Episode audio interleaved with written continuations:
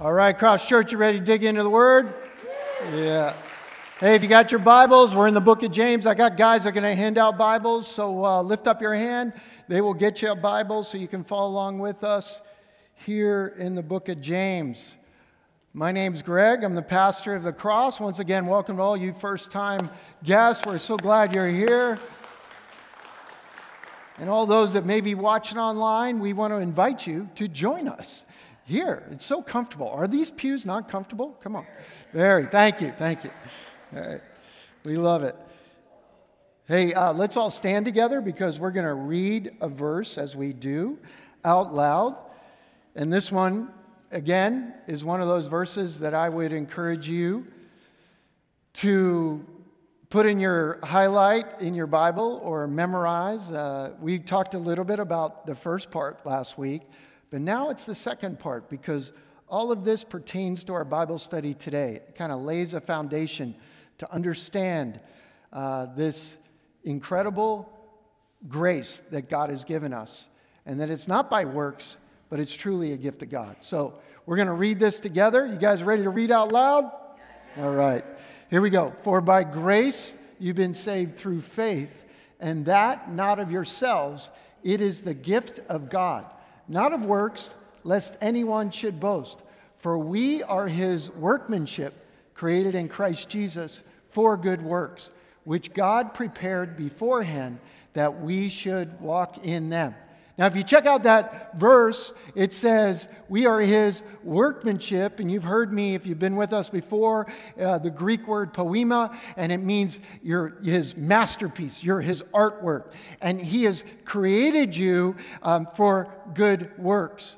But let me just tell you right now those good works do not save you, those works flow from your relationship by grace through faith you've been saved. And that's what we're going to talk about today as we talk about having a living faith.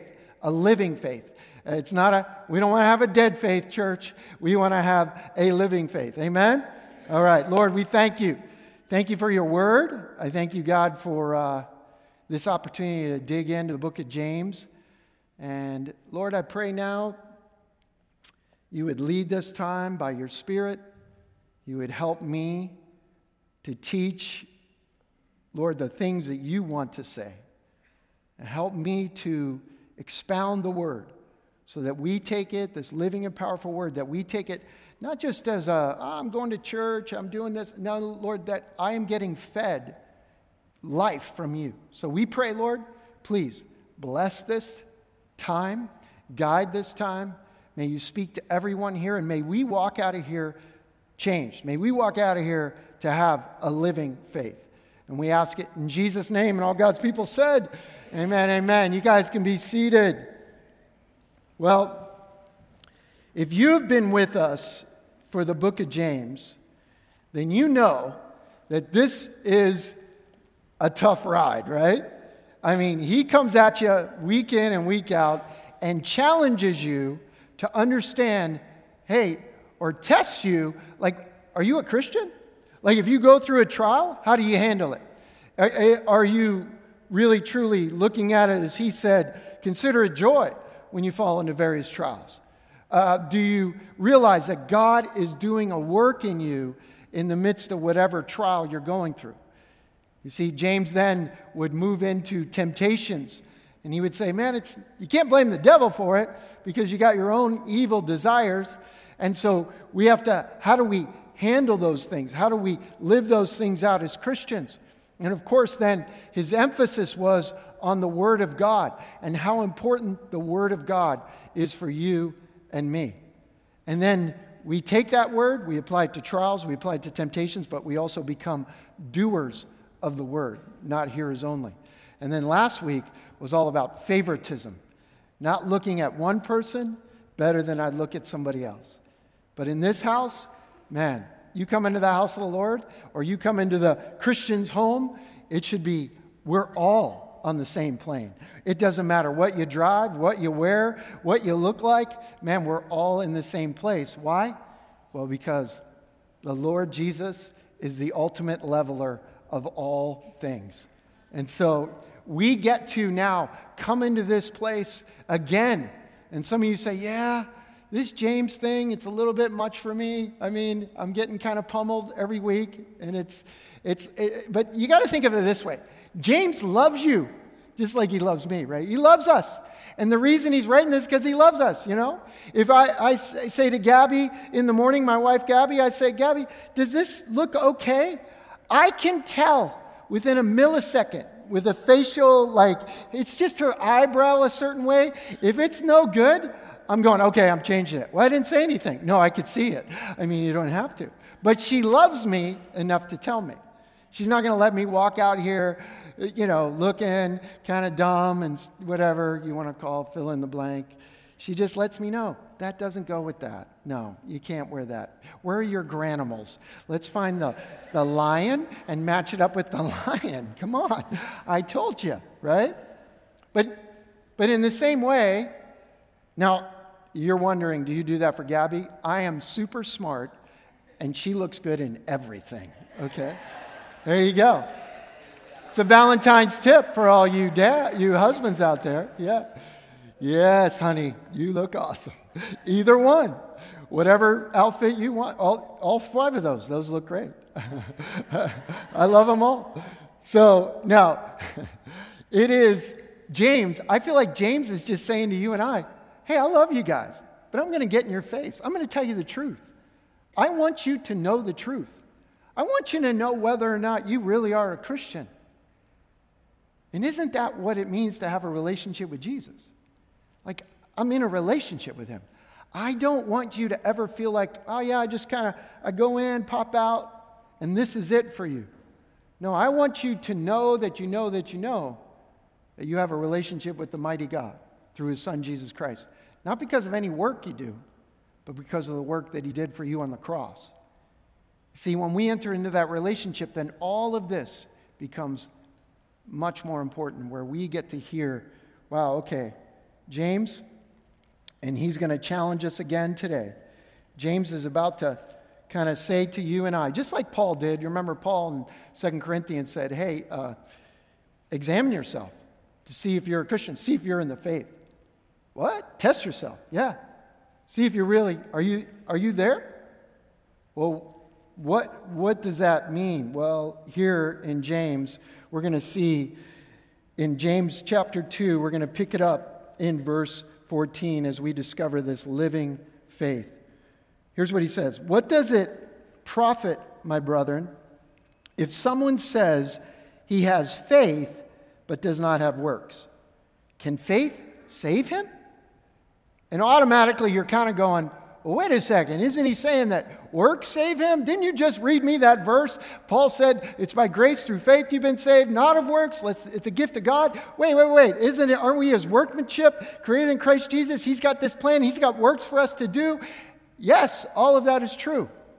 But it doesn't mean that James is saying here that you have to work to be saved. Okay? Yeah, it becomes for you and I this opportunity to see, wow, okay, what does it profit, my brethren? So he's saying, if somebody says here in the Bible, well, I've got faith, but I don't show anything, there's no, if you look at what it means, kind of, well, what does that word mean? Works, if you would. Well, it's, it's one that it's an act, a deed, a thing done, a doing. It's us as Christians. Hey, we're, we're doing the things that God has called us to do. We're obeying God. You know, Jesus said, if you love me, you're going to obey my commandments. So I hear what he says, I hear what the word says, and I begin to do it. I have the fruit of the Spirit in my life love and joy and peace and patience and kindness and goodness and gentleness, self control. I've got all that. And then there's all sorts of other things. And now some of you are going, but that's way too much. Like, how do I do it? You'll never be able to do it on your own. It is all by the power of Jesus Christ in you, by his Spirit. And when you start to try to do the works on your own, man, you fail. You fail miserably because you're, you're, you're not depending on the Lord Jesus. I've told this story before, but I remember when it, before I was in ministry, I was in the modeling business and I would travel all over the world. And I was on a, a, a time in my life where I said, Oh man, I'm not going to this is before I was a Christian, I'm not going to party anymore. I'm not going to sleep around with girls anymore. I'm, I'm going to take this. I'm going to do this. I'm, I'm going to be, man, I'm going to be strong because I grew up in a Christian household. I said a prayer when I was a kid. But you see, it was much more professing than it was practicing, which we'll talk about in a minute. And it wasn't long before I, I went right back to where I was. Why? Well, because I didn't do what that I didn't do what that song we just sang, that beautiful new song. Isn't that a great song, that new one, right? I, I, I surrender my whole life now. I didn't do that. I was just trying to figure out, well, all right, I'm not going to do this. Well, how are you not going to do that? Well, I'm just not going to do it. I'm just going to say no. Good luck. No, I needed the power of Jesus Christ in me. And once He changed my life, my whole world changed. And that's what you and I need. So here, here, here's what uh, this first thought, if you're taking note, is this a living faith produces works. A living faith produces works. Because if you can imagine it this way, gang, faith is the root and works are its fruit. Faith is the root. It's by faith, grace through faith I've been saved. Faith is the root, and the works are the fruit. So it comes naturally. It, it, if it's alive, a living, a, a faith, well, then I know there's going to be fruit there. You know, we, we have in our backyard, we were sharing with the friends of ours how Gabby has like recreated the backyard. When she married me, it was just like a cement slab. And now there's like this beautiful garden back there because she's like, oh, do you mind if I add some plants? I'm like, yeah, okay, whatever, you know, do whatever, babe. It's all, it's all together us, you know, we're one here. And so it wasn't just one plant. Now we've got like a jungle out back, you know. No, but it's awesome. It's awesome. But she found this one plant at like Home Depot. I think I've told you the story, but you know, it was like dying. It looked bad, and and she she planted it, and uh, so sure enough, she kept fertilizing it. It looked like I think it was Home Depot, but she she she began to do all the work to fertilize, to grow it, to put it in the right condition, right? Because guess what? It had a root, and she didn't even know what it was but it had a root of these little tiny limes that are full of flavor. And all of a sudden, we started getting limes. And I'm like, dude, you can plant as many trees as you want. Why? Well, because we got fruit. We got the fruit, man, because the root was already there. It just needed to be nourished, and then the fruit would grow. Listen, you and I, it's by grace you've been saved through faith. It's not of works, lest any man should boast. And he says, James said, Hey, if, you, if someone says he has faith but does not have works, and, it, and, and you look at the Greek and what it's saying here, because I know that some people will show up at your door and knock and try to, uh, the Jehovah Witness, Mormons, whatever it may be, and they'll try to tell you, well, you got to look, have you read this verse? And if you don't understand it, then in context, because we always read the Bible in context, you would think, oh, well, I guess works save you? No, what that really means is can this type of faith save him? Can this type of faith really save him? Like, if there's no works, what kind of faith would it be, right? If there's no fruit, what kind of faith can you really show what that work is? And if we are in this relationship, then we love God, we want to obey Him, we want to follow Him, and we have this opportunity to know Him. Yeah, I want to. Listen, Valentine's Day, guys, as Rice said, you know, it's Wednesday. You, yeah, okay, it's my. I hope it's not the only day you love your wife, but you know, it, it's the day. Okay, I'm gonna, I'm gonna love her. I'm gonna care for her. Uh, yeah, I'm gonna make sure it's special, right? Yeah, great, great. We love that. But you, you want to continue to love. Why, why do we do that? Well, you love because you, you, you want to do things because, man, you, you want to bless them. You love them. And you'll do it during the other times of your life, too. Like, I don't know if you guys heard from our social media, but Gabby became an American citizen. My wife became an American citizen. Yeah. There she is. Yeah. She didn't know I was putting a picture up there, but she became an American citizen. But the funniest part was, like, I would quiz her. You know, she had all these hundred questions, you know, where you're going through all the civil tests. And you, I learned everything about our country now, so you can ask me anything. I know everything about our country. It's pretty amazing, right? You go through all these questions, but she was like 100% all the time. But, you know, she's super nervous because she's afraid they were going to ask her like the tough one. Her mind would get messed up because she was nervous or whatever and give them, give them the wrong answer. And so she didn't want to get kicked out of the country. I'm like, babe, they're not going to kick you out of the country, you know? so so we're, we're, we're, we're driving up and we, uh, you know, as we're going, and I took time off. I wanted to be with her. I wanted to make sure that, hey, because this is a special moment, man. And for her, it was incredible because she loves this country. I'm telling you, she's like more American than most Americans, you know. American. She's I'm like, you got to start talking like an American now. Yeah. But she's, she's so into it, and it was such a blessing to see. But the reason I did that, or wanted to quiz her, or whatever, it was because I love her and I want to help her. I want to guide her along. I want to be a part. Guess what? God loves you. God loves you. And if we love Him, if we obey Him, we're going to obey. We're going to do things. We're going to change. Our works are going to be our fruit. We're going to see things in our life. It's going to be different, you guys. You and I should not be the same person as we were whenever you be, first became a Christian, right? And I'm not saying you got to be perfect, right? But I'm telling you, there should be some change. This is what James is saying. He's like, hey, man, you got to make sure, you know, that you have that kind of love that is going to be so deep that, man, this kind of faith without works, it's not going to save you. That's, that's not it. You know, John Calvin, theologian, he wrote this It's faith alone that justifies, but faith that justifies can never be alone. It's faith alone that justifies. Yeah, it's by grace through faith we've been saved. It justifies, just as if I've never done it. That's how God looks at you a justification of faith.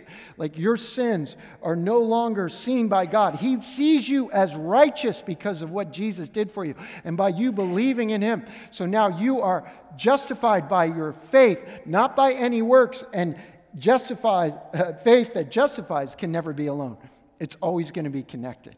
That's the good, that's the encouragement, right? James is like, man, this is that encouragement.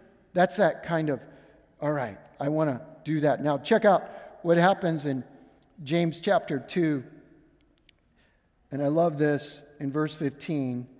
If a brother or sister is naked and destitute of daily food, and one of you says to them, Depart in peace, be warmed and filled. But you do not give them the things which are needed for the body. What does that profit? Thus also, faith by itself, if it does not have works, is dead. It's that, it's dead. It's, you know, it's not alive. It does no action. There's no energy. Have you ever walked out to your car and you turn it over and it's like, doesn't turn over, right? It's like, oh man. Now, I'm not a car expert, but I'll, I'll pop the hood, jiggle a few things around, and I go, honey, I think we have a dead battery here. Yeah. Feels like a dead battery, sure enough. And so we charge it, you get a jump, right? But when it's dead, there's no action, there's no energy. You see, living faith is going to have some action. Living faith is going to display, in fact, part of that action, second thought, displays compassion and care. Because look at this example he gives, right? He says, well, if a brother or sister is, ne- uh, is, is sorry, a brother or sister is naked and destitute of daily food, and one of you says to them, Depart in peace, be warmed and filled, but you don't give them the things which are needed, what does it profit? In other words, somebody comes in, you see somebody and they're hurting, they're hungry, and it's like, man, they're a brother and sister in Christ, and you go, oh man, oh man, hey man, peace to you, and hey, uh, I hope you stay warm. I'm going to pray for you and uh, pray everything's good, man. All right? God bless you. All right? Remember that verse. All things work together for good for those who love God. Okay? So it's going to work together for good. Remember, James said, consider it all joy. It's like, what? Wait a second. And you and I have stuff we could potentially, let me get you something to eat. Let me go ahead and buy you the burger. Let me go ahead and get whatever it may be. Let me give you some clothes, man. But why do we, why do we say no? Because maybe our faith is dead. So you got to ask yourself do you have compassion and care? Does your heart grieve for people that maybe are hurting? Do you, are you like Jesus? You know, Jesus, I love this area in Matthew 15 32. Um, he said to his disciples, I have compassion on the multitude. He had a, over 4,000, probably around 10,000, because they have continued with me for three days and have nothing to eat. And I don't want to send them away hungry, lest they faint on the way. Yeah. I don't want to send them away hungry unless they, they could faint on the way. I, Jesus is looking at thousands of people and he's got compassion. He's not like, hey, peace out. All right, y'all figure it out. No, no, no. Hey, peace to you. All right. No, he says, man, I got, I'm moved with compassion for this person. You see, living faith is you're going to be moved with compassion. You're going to be moved with compassion and care. I guarantee it. It's going to change your world. You're, you're not going to be able to walk by somebody without your heart grieving, right? And I know many of you, you've told me stories. Yeah, I was talking to this person, I ended up buying him a meal. And you're not trying to tell me, like, hey, I need to get some pastor points, so let me go ahead and make sure he knows I bought this guy a meal. No, no, no. There's people in this body that do things for the hurting that are unbelievable, man. And I, they don't, they, they tell me because we're friends or something comes up, or we're talking about it, oh man, this happened, this happened. Man, that's the picture of faith, you see? In action. It, it's the fruit. Remember, faith is the root, the works are the fruit.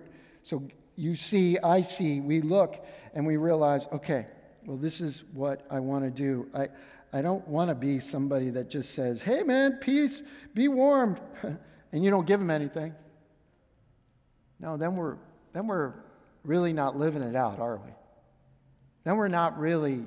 See, this is where James is getting in your face. He's challenging you and I. Hey, are you a Christian? Like, you should have this kind of attitude. If you don't, you need to check yourself. You need to figure out am I, am I living or am I dead? Because, I, I, listen, there's, Jesus said this Many are going to come to me in my name and say, Lord, Lord, we cast out demons in your name. We, we prophesied in your name. And you know what he said to him? He said, Away from me. I never knew you. What? But they did things? Yeah, because we can get so caught up in religiosity and churchianity that we forget that it's Jesus who we're following. It's Christianity. And we want to live for Him. And by living for Him, I look at His life and I'm going to be a doer of what He does. I want to be more like Him. Man, am I perfect? No. But man, is this book challenging me? Yes. Is this book t- telling me, hey, man, step out of your comfort zone, people, because we got to live it and not let anybody ever look at your life and say, well, that's kind of a dead faith. You remember Paul, what did he say? Hey, you're his workmanship. It's like poema, masterpiece. You're like an art piece. If they came into the gallery of the Cross Church, the art gallery, what are they going to see when they see the masterpiece? Are they going to go, wow, that thing is full of life, full of joy, full of, wow. And this one, I don't know. I can't really, it's really dark and dingy. I don't really like that. What is he trying to say? Now, I want your life to be a shining representation of the masterpiece that God is making in you. I want my life to be like that too. So, check out what happens as uh, we go back and uh, we see, well, really, this opportunity where he says, hey, uh, uh, you know, thus faith by itself, if it does not have works, is dead. Now, here's a thought though. I know some of you are probably thinking, yeah, but I don't want to just help everybody. Like, you know, all the guys on the corner at Sheridan and 95, you know, you come off. It's like, there's always, I, I met somebody out there one time. I, I tried to ask him, like, hey, so what's your story? Like, what brought you out here? Well, I, I just, uh, you know, I said, but you, you actually look like you're okay. Like, tell me what happened. Well, and I don't know if it was the Spirit of God that convicted her, but she just said, Well, to be honest with you, uh, yeah, I have a job. I just, recently lost my job, but I actually have, I go, Do you have a place to stay? Yeah, I've got an apartment. And you have a roommate or something? Yeah, I've got a roommate. So she was just out there getting cash. I'm like, What are you getting like a meal? Uh, so, how do we balance that, right? How do you balance that in your life? Well, check it out. It's Philippians chapter 1. This is uh, one of these verses that, again, this is 9 through 11. And this is Paul. This is a beautiful prayer that Paul prays as he, as he encourages the church at Philippi. He says, And this I pray, that your love may abound still more and more in knowledge and all discernment, that you may approve the things that are excellent, that you may be sincere and without offense till the day of Christ, being filled with the fruits of righteousness which are by Jesus Christ to the glory and praise of God. So, what's he saying? Man, I want your love to be abounding. I want it to be abounding. I, I want you to see those things, approve those things, and, and you know, confirm those things that are excellent. You can be sincere. But what did he say? More and more in knowledge and all discernment. I want your love to have knowledge and discernment. I want you to have discernment as you're out there loving on people. Think about it for a second. So, wait, if somebody's hungry, do you feed them every time? Well, I'm going to pray and ask God, Lord, is this person, maybe they're a prodigal, and maybe God wants them to get that food. Maybe He wants to be encouraged, or maybe God is trying to get their attention. And if I get in the way, I just enable them to stay where they're at. You see, that's where we have to pray for discernment, right? Now, I'm not giving you an excuse not to love and not to show fruit and not to be doing your works, right? I'm not, oh, Pastor said, I got discernment, so not that one. You know, I need you to pray by the Holy Spirit, like, Lord, do you want me to speak to this person, help this person, whatever it might be? But I'm just saying, we want to have discernment for sure. You know, because, you know, in Thessalonians, Paul would say, hey, man, if a man shall not work, he shall not eat. That's a pretty heavy verse. It's like, if a guy doesn't work, he shouldn't eat. So we have to look, and it's like packaging all this. Like, oh, I want to be compassionate. I want to have care. But, but I, I want to have discernment. And I want to, if somebody's not working, or does he want to work? Can I get you a job? You know? Listen, I was blessed this last week. There was a gentleman that was here at the church, needed food. And you know, um, we were able to give him some food. Good thing I'm reading James, right? And, uh, but do you know what I love? What I was so blessed? Is that he came back this morning. He came, stayed for Bible study on Thursday, but he came back this morning for church. And not only did he come back for church, he came early.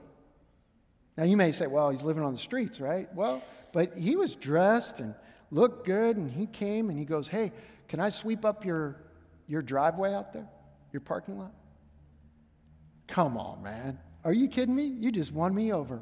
I, I need to, can we help? How, how? And he said, Yeah, you can't believe, Pastor, what God did. He blessed me. Some, just God blessed me with this money. And I, I just can't tell you how, it's just, wow.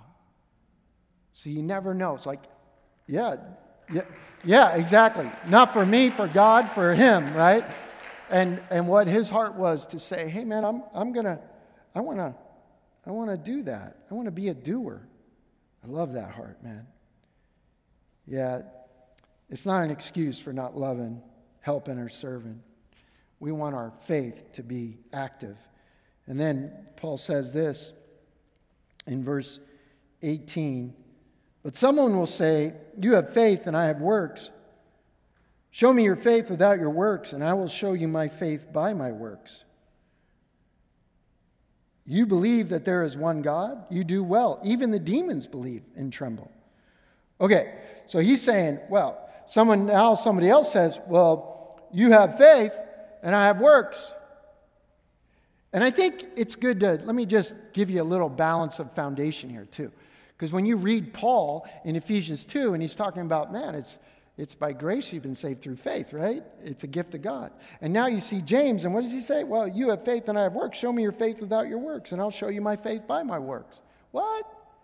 What is he saying? Is he saying that I'm, I'm, I'm really, truly? No, no, no. You got to remember, Paul was writing to a group of Gentile and people that were, and, and many people who were what we call Judaizers. They were trying to, and Gnostics, who were trying to weigh on people's lives like, oh, you got the gospel, you got Jesus, and Jesus died on the cross for you, and he his blood that was shed on the cross is enough to forgive your sins. Well, that's good. But you see, you got to add this component too.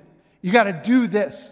You got to then do that. So that's why Paul was so adamant. It's by grace through faith you've been saved. It's not of works. No, because these guys are trying to throw these works. Well, you got to do this. Well, you got to do that. You know, there's some churches out there that will tell you, well, you got to be baptized, even in our church, in order to get saved. No, you don't. That's not biblical. That's not scriptural. Baptism is not a means to salvation. Baptism is purely an outward expression of an inward change that's already happened in your life. It's already gone down. My life in Christ has already started. Baptism, that water baptism, man, it is just a picture of what's already transpired in my heart. But then you, it's like it's like Paul and James you ever watch a like a good spy movie where they're shooting, you know, they're surrounded now by guys, and one guy's back to back with the other guy, right? So here's Paul. He's back to he's back to back with James. He's shooting at not shooting, but he's throwing the word out at all the people that are saying, you got to add this, you got to add that. And then here's here's James, and he's dealing with who? He's dealing with the Hebrews. He's dealing with people that have been well, these are scattered. They're Jewish people that had to obey the law, the 613 commandments. And if they didn't do that, man, oh, yeah, they were, they were done, or they had to go through this ritual or that ritual. So it was all about works. So now they're saying, well, I mean, I love this grace thing. I'm all about the grace, but I don't have to do anything anymore. You see, they're both hitting the same thing. They're just saying, no, no, no. It's faith that saves you, but the works still flow from your faith, man. It's faith that saves you by grace. It's, it's by grace. It's not of works. Don't ever depend on your works. Hey, James is not telling to depend on the works. He's just saying the works should be a fruit of the root of faith. So, so we have to realize that this third thought for you is a living faith is practiced, not just professed. Yeah, it's practiced, not just professed.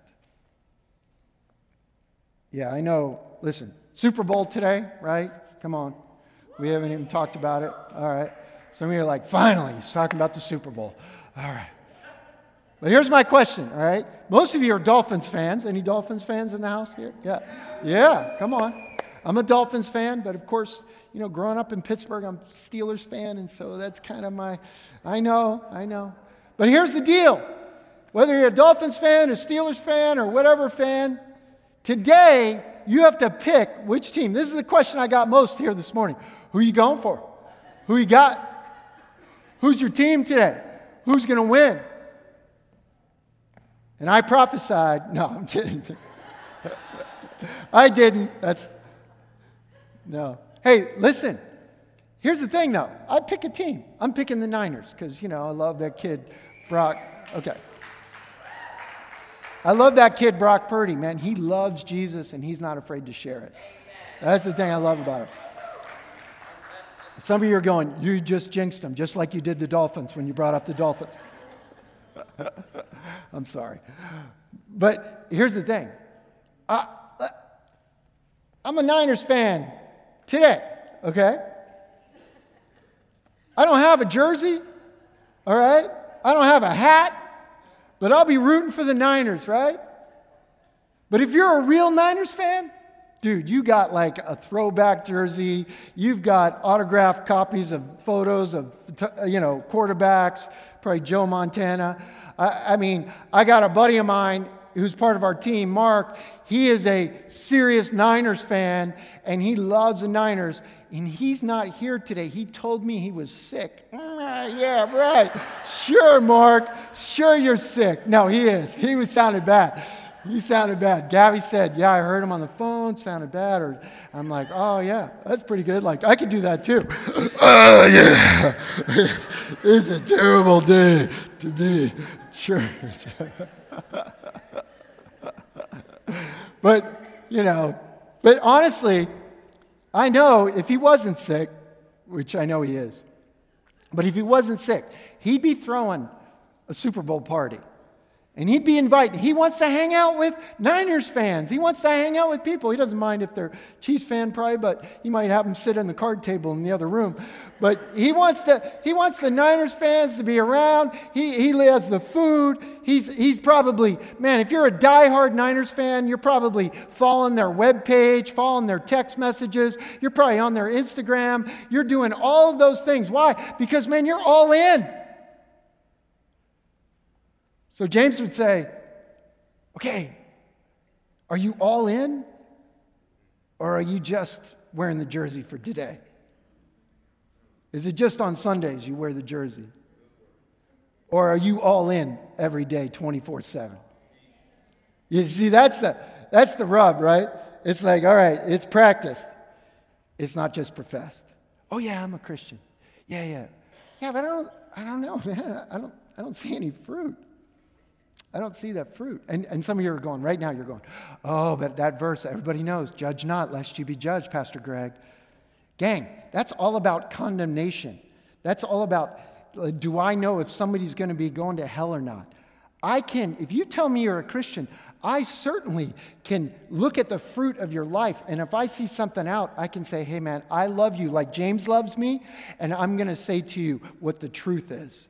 If you don't speak the truth, then we don't really love them. Amen? So, so here's the thing, though. Here's what he says, though, other than that. He says, hey, you believe there's one God? You do well. Yeah, even the demons believe and tremble. It, it's this, obviously, this is a, the, the Jewish people. He's writing, remember, James is writing to the Jewish believers, the Hebrew believers. And he's saying, hey, man, you, you, uh, you believe there's one God. That was the Shema, right? This is Deuteronomy 6 and 4 through like 10. And this is what it says. Uh, it, I won't read the whole thing. Hear, O Israel, the Lord our God, the Lord is one. You shall love the Lord your God with all your heart, with all your soul, with all your might. And then these words I command you uh, that will be in your heart, and you shall teach them diligently to your children. You shall talk of them when you sit in your house, and when you walk by the way, and when you lie down, and when you rise. You shall bind them as a sign on your hand, and they shall be as frontlets between your eyes, and you shall write them on the doorpost of your house and your gates. This was repeated every morning and sometimes evening in a Jewish home. Why? Well, because Shema means hear. Hear, O Israel, hear. The Lord God is one. So James is saying, hey, you believe the Lord is one. Guess what? Even the demons believe. What? Yeah, just so you know, for those of you maybe new to the Bible, demons are real, but where did they come from? Well, Satan, who was in fact, uh, who is the enemy of God, and by the way, Satan is was an angel in heaven. He was like a, a worship leader. He, he was beautiful. The Bible describes him, uh, certainly has power, that, but God made him. Okay? He made him. But Satan rebelled against God, and then with a third of the angels was cast out of heaven. And now Satan is the prince of this world, the ruler of this world, and he rules with the demonic forces that you and I don't see. What? And they're the demons? Yes. But here's the thing don't ever believe that Satan is more powerful than Jesus. He's not. Look at Scripture, right? You look through all the Scripture. In fact, this word, when you look at the Amplified, it's tremble, it's shudder in terror and horror. Uh, think about that. So the demons believe and tremble. So they shudder in terror and horror. The demons uh, have, are in awe filled terror. They have seen his wrath.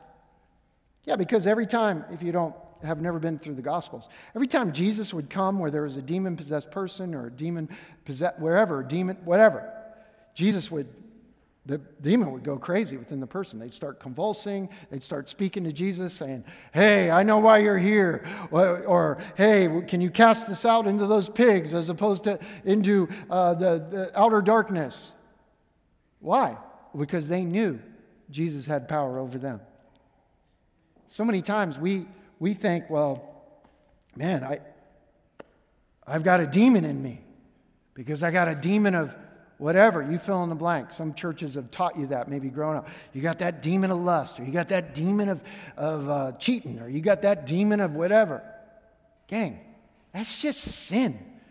Greater is he that is in you than he that is in the world. Jesus died on the cross and defeated all of that. You don't have to get delivered from any of that. You and I were delivered when you put your faith in Jesus Christ.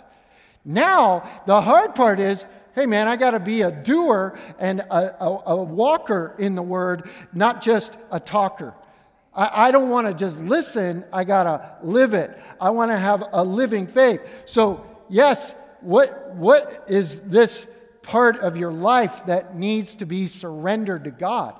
Is it lust? Is it cheating? Is it lying? Is it whatever? Fill in the blank.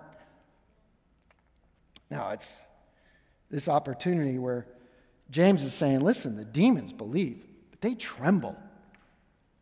In other words, and here's the crazy part they, there's no atheist demon, okay? That's what this is sound like. There, there's not one demon that's an atheist out there. Like, you're not going to be like, well, hey, I'm kind of, talk to a demon. They're not going to be like, well, I'm not really sure. I'm kind of agnostic about God. No, no, no. No, no, no. I'm not sure if I can know. No, they tremble because the power of Jesus over them, the power of God over them. Hey, gang, don't let fear of, well, this, what's going to, I don't know, this is going to get me. No, man, I got Jesus. I, I heard this story of this little girl, and they were in a Sunday school class, and they said, Well, what do you do when maybe, a, you know, a, Satan tries to come and get you and tempt you with something? And she said, Well, I asked Jesus to come into my heart, so I just say, when there's Satan knocking at the door, I say, Jesus, could you go get that for me? I love that. Simple, right? Simple but effective. Like, hey, yeah, Jesus, can you just go get that? Because, I mean, you got all power over all that. I don't need to be like, well, I got to go now and get anointed by Greg because I got this demon. Please don't. No. If you're a Christian, guess what? Greater is he that is in you than he that is in the world. Amen? Yeah. So you got to realize do we wrestle against flesh and blood? No. Is there a spiritual realm? Yes. Ephesians 6 tells us, man, there is a battle that's going on. But it doesn't mean that we can't win the battle with the power of Jesus and the Word of God and prayer. Amen? Yeah. I should just end it right there, but I can't. Hey, listen, you and I, we want to have living faith that's more than just professing. Demons will profess, yeah, I believe God, but they're not surrendered. You may know some people that are Christians, right? And you go, or say they're Christians, but they're not living it out. That's between them and the Lord at this point. You can pray for them. But you and I, church, cross church, please, let's not be professing. Let's be practicing. Let's live it out. I don't want you to ever be unsure of what you where you're going when you die, that your sins can be forgiven with your faith in Jesus Christ. All right, go back with me. And this, this little section needs some explanation, but this is verse 20 to 26. And it says this But you want to know, O foolish man, that faith without works is dead? It's fruitless, it's, it's dead. Wasn't that Abraham, our father, justified by works when he offered Isaac, his son, on the altar? Do you see that faith was working together with his works, and by works faith was made perfect? And the scripture was fulfilled, which says, Abraham believed God, and it was accounted to him for righteousness, and he was called the friend of God. And then verse 24, you see that a man is justified by works and not by faith only. Likewise, was not Rahab the harlot also justified by works when she received the messengers and sent them out another way? For as the body without the spirit is dead, so faith without works is dead. So this can be confusing because you can look and you go, I don't get it. I, I, like I'm trying to, I'm having a hard time. Like, all right, wait. So Abraham was justified by works when he offered Isaac, but we know from Genesis 15, if you go back there, uh, you know, God had promised these generations for to come that you know, if you don't know the story, Abraham, he was old in age. He, he, wanted to have a son. He thought he could never have a son. He had already compromised, had, had basically sons with his, his wife's maidservant. And now Sarah's beyond childbearing. And there's, he's like, oh man, I'm like, really? I, I thought you, you know, I would get a son. And God promised him. He promised him that, man, you look into the stars and you, you can't count the numbers, so shall your descendants be. And it says there that Abraham believed and it was accounted to him as righteousness. So Abraham believed God, like, you're going to give me a son, okay? So righteousness, he's, he's already like right there is justification. Now, what happens? God asks Abraham, in the midst of, man, all of this beauty of, man, you have a son, and can you imagine the joy he felt, and him and Sarah, and they have this, this boy. And then when Isaac, he says to him, Hey, I want you to take your son, your only son, and I want you to take him up and I want you to sacrifice him. What? What, Lord? What? And then he put him on an altar, and basically his son was like, uh, Dad, where's, where's the ram? Where's the. Oh, and the Lord himself will provide the ram, the offering. You see, because this whole thing was a picture of what Jesus would do for you and me. But what happened was, Abraham, he had faith already. And taking that, as he's about to plunge the knife into his son because he's obeying the Lord, and some of you are going, That is crazy. This Bible's nuts. What in the world? But as he's about to do that, it took faith for that work to actually happen. So the faith is already there for him to believe, because he believed, the Bible tells us he believed that God would raise his son up from the dead. That's crazy. So he already believed. So, in fact, it's not a work that justified him, it was his faith that it was accounted to him for righteousness. But the work is all a part of that, confirming what that faith had already done. You guys get it? So it's not like, oh, if somebody comes to you and go, well, you got to look at this verse and you got to see that he's the father, Abraham, and, and you, you, you have to know that uh, this is what uh, you have to believe that it's about work. No, man. No. No, it's a living faith. Last thought. It displays a surrendered life. A living faith is going to display a surrendered life. You know, you think about Jesus in the garden, right? Garden of Gethsemane before he goes to the cross. What did he pray? Oh, Lord, if there's any way this cup could pass from me, but not my will, but your will be done. If there's any way, Lord, if there's any way this cup could pass, but not my will, but your will be done. Yeah, I, I, don't, I don't want, Lord, there to be in my life not surrendered. Jesus was surrendered. He was like, Lord, is there any way like people could get to heaven, be forgiven of their sins without me having to go to the cross? Is there any way that any of this could happen in my life?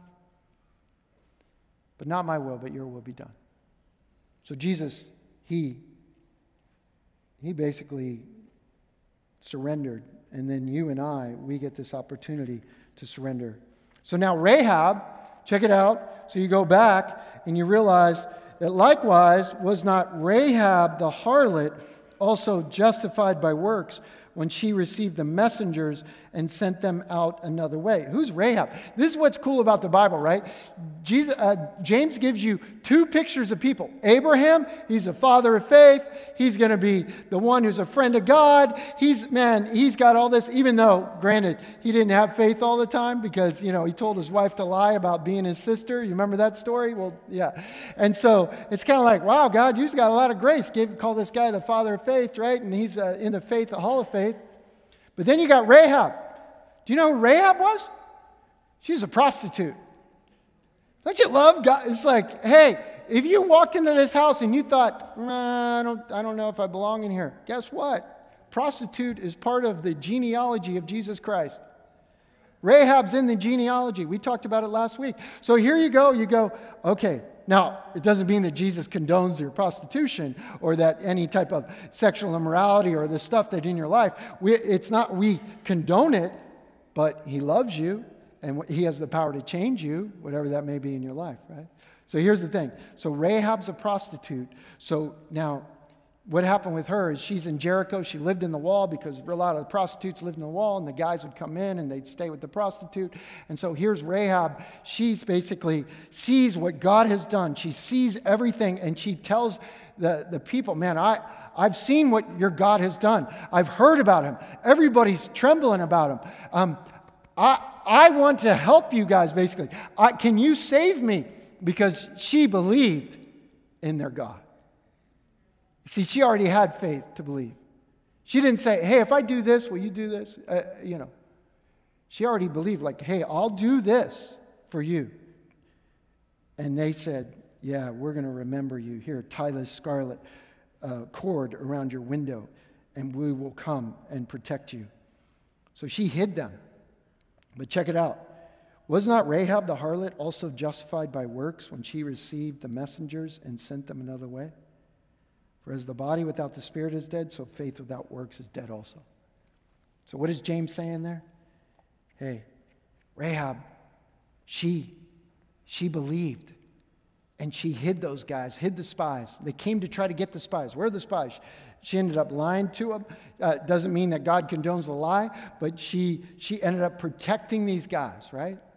And so what happens is she, Rahab, the prostitute, saves this battle to, to take down Jericho. She's a part of that. Why?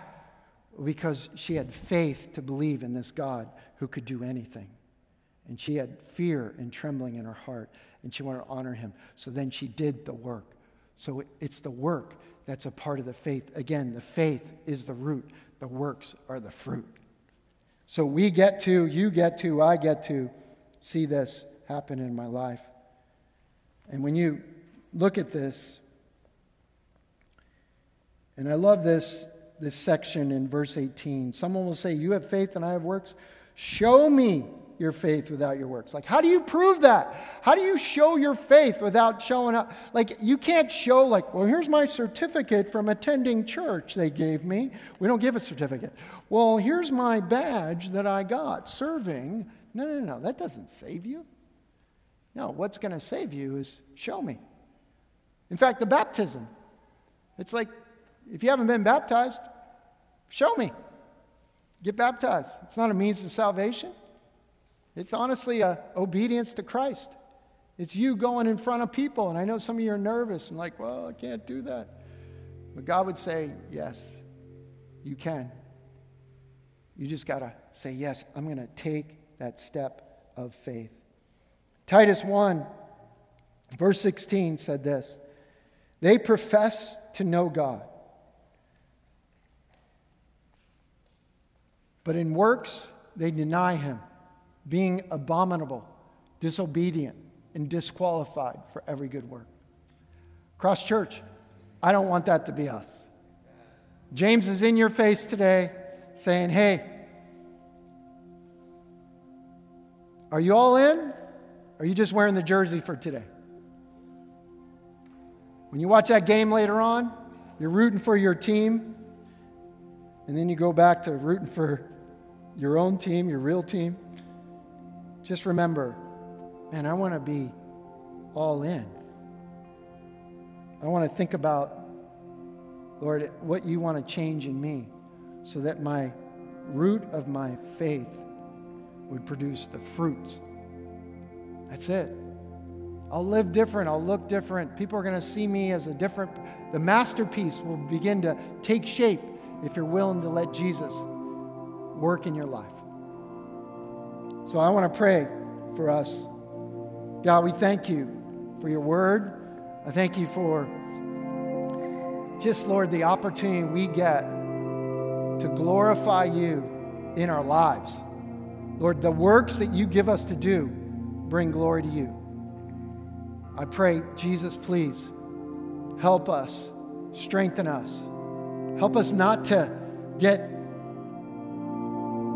intimidated by a world that says, well, you got to do this, this, and that to fit in. But help us to stand strong in our faith. Help us to produce works that please and honor you. Lord, help our faith to be strong.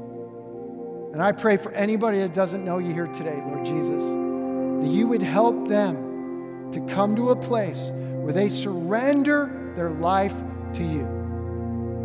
And so we thank you. We pray you bless this day, the rest of our afternoon. And we ask it all in the mighty name of Jesus. And all God's people said, Amen, amen. Hey, if you don't know Jesus, man, we're going to close out in a worship song. And after that, I'll be down front. I would love to talk to you to help you and to begin that journey. What does it mean? Well, you admit you're a sinner. You believe that Jesus is the Savior. He's the one who came and died, that His blood shed, that His body beaten was the payment for you.